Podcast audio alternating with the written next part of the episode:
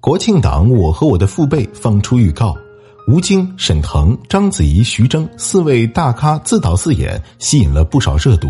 但在预告里，还有一个人也抓住了观众的眼球，黄轩。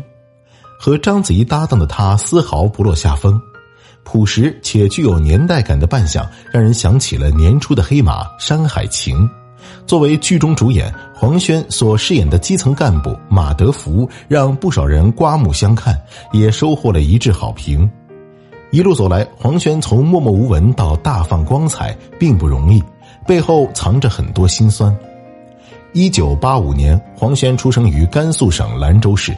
家境十分普通，从小父母的婚姻并不和睦，在他十二岁的时候，最终决定离婚。黄轩一直跟着母亲生活，不过因为母亲工作的原因，并不在固定地点定居。因为迈克尔·杰克逊爱上了舞蹈，靠近了广东舞蹈学院，这期间对影视剧产生了极大兴趣，想做一名演员。不过去北京电影学院考试，惨遭淘汰。进入北京舞蹈学院就读，离自己的梦想也更进一步。在二十一岁的时候，和母亲在外面旅游的他，得知父亲离世，还没有从悲伤中缓过来，爷爷奶奶也相继离世。不久之后，女朋友也对自己提出了分手，对他很重要的人全部都离开，这让他十分苦闷。之后入行拍戏，又是一路不顺。张艺谋电影《满城尽带黄金甲》选角时，黄轩兴冲冲的去参加，他的形象和表现被导演肯定。回去等消息，一等就是大半年。接到通知时，电影已经开拍了，角色也从十九岁换成了十四岁的秦俊杰。这件事对他来说打击不小，怀疑自己想走的这条路是否正确。李少红准备开拍新版《红楼梦》。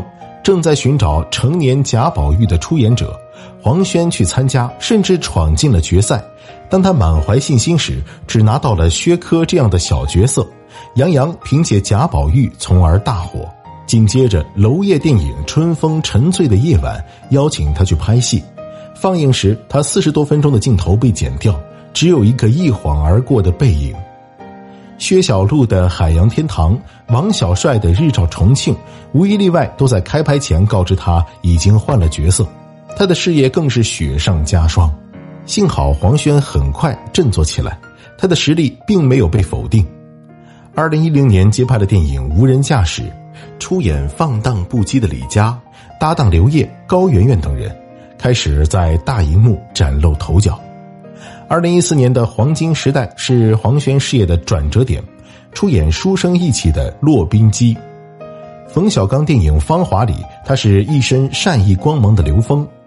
每当他热心帮助别人时，眼睛里燃烧着单纯、快乐和热忱。严歌苓的笔写出了人性，冯小刚的镜头里表现出了幻灭，但故事都在黄轩眼里。他去抱林冰冰时。你能看到荷尔蒙在一个老实人身上作怪的样子。十几年后，精神失常的何小萍问断臂的刘峰：“你能抱抱我吗？”他用单臂抱住了他，望向远方，无需任何台词。黄轩身上流露出的沧桑、悲凉、支离破碎，已让人瞬间泪如雨下。黄轩演出了刘峰少年时的意气风发，更演出了中年时的颓唐和落魄。演出了一个善良的人将如何在不纯真的年代里虚度光阴，但又如何一次次在生活的打压、磨练、考验中选择洗尽铅华。后来的黄轩得到了娄烨的补偿，他请黄轩吃饭，把他的戏拷了一张碟，并说：“将来我们再补充一些剧本，补拍一些，两个凑一起成一部电影。”这才有了后来的推拿，从李佳到德福。从薛科到杨华，从白乐天到苏文谦，黄轩十四年演了近二十个电影角色，基本各个不同。二零二零年电视剧《山海情》开拍时，黄轩表示自己和无人驾驶时一样忐忑。他说自己又失眠了，也吃不好，但随后又释然了，认为这说明自己状态不错。我如果吃饱了、喝足了、睡香了，戏我就演不好。而前出演的《芈月传》虽然评分极低，但丝毫不影响她成为九亿少女的梦。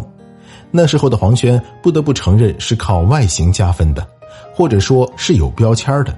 这种蓬勃浓烈的少年感，险些让人把他和杨洋这样的偶像型或者是流量型男星混淆。然而，彼时黄轩虽然是电影演的都没差评，却没有一个代表作。黄轩不是知道自己怎么做才能与众不同，而是本质上他就是与众不同。他是那种不常见的、没有杂质和少有杂念的人。陈凯歌在《妖猫传》选角时，把两个关键的线索人物空海和白乐天，分别给了他认为气质十分接近原型的演员。冯小刚在《如果云知道》后评价黄轩，他耿直、义气，特别知分寸，真诚。内心很善良的一个人。曾有人说，如果梁朝伟的眼神像大海，那么黄轩的眼神就像涓涓细流。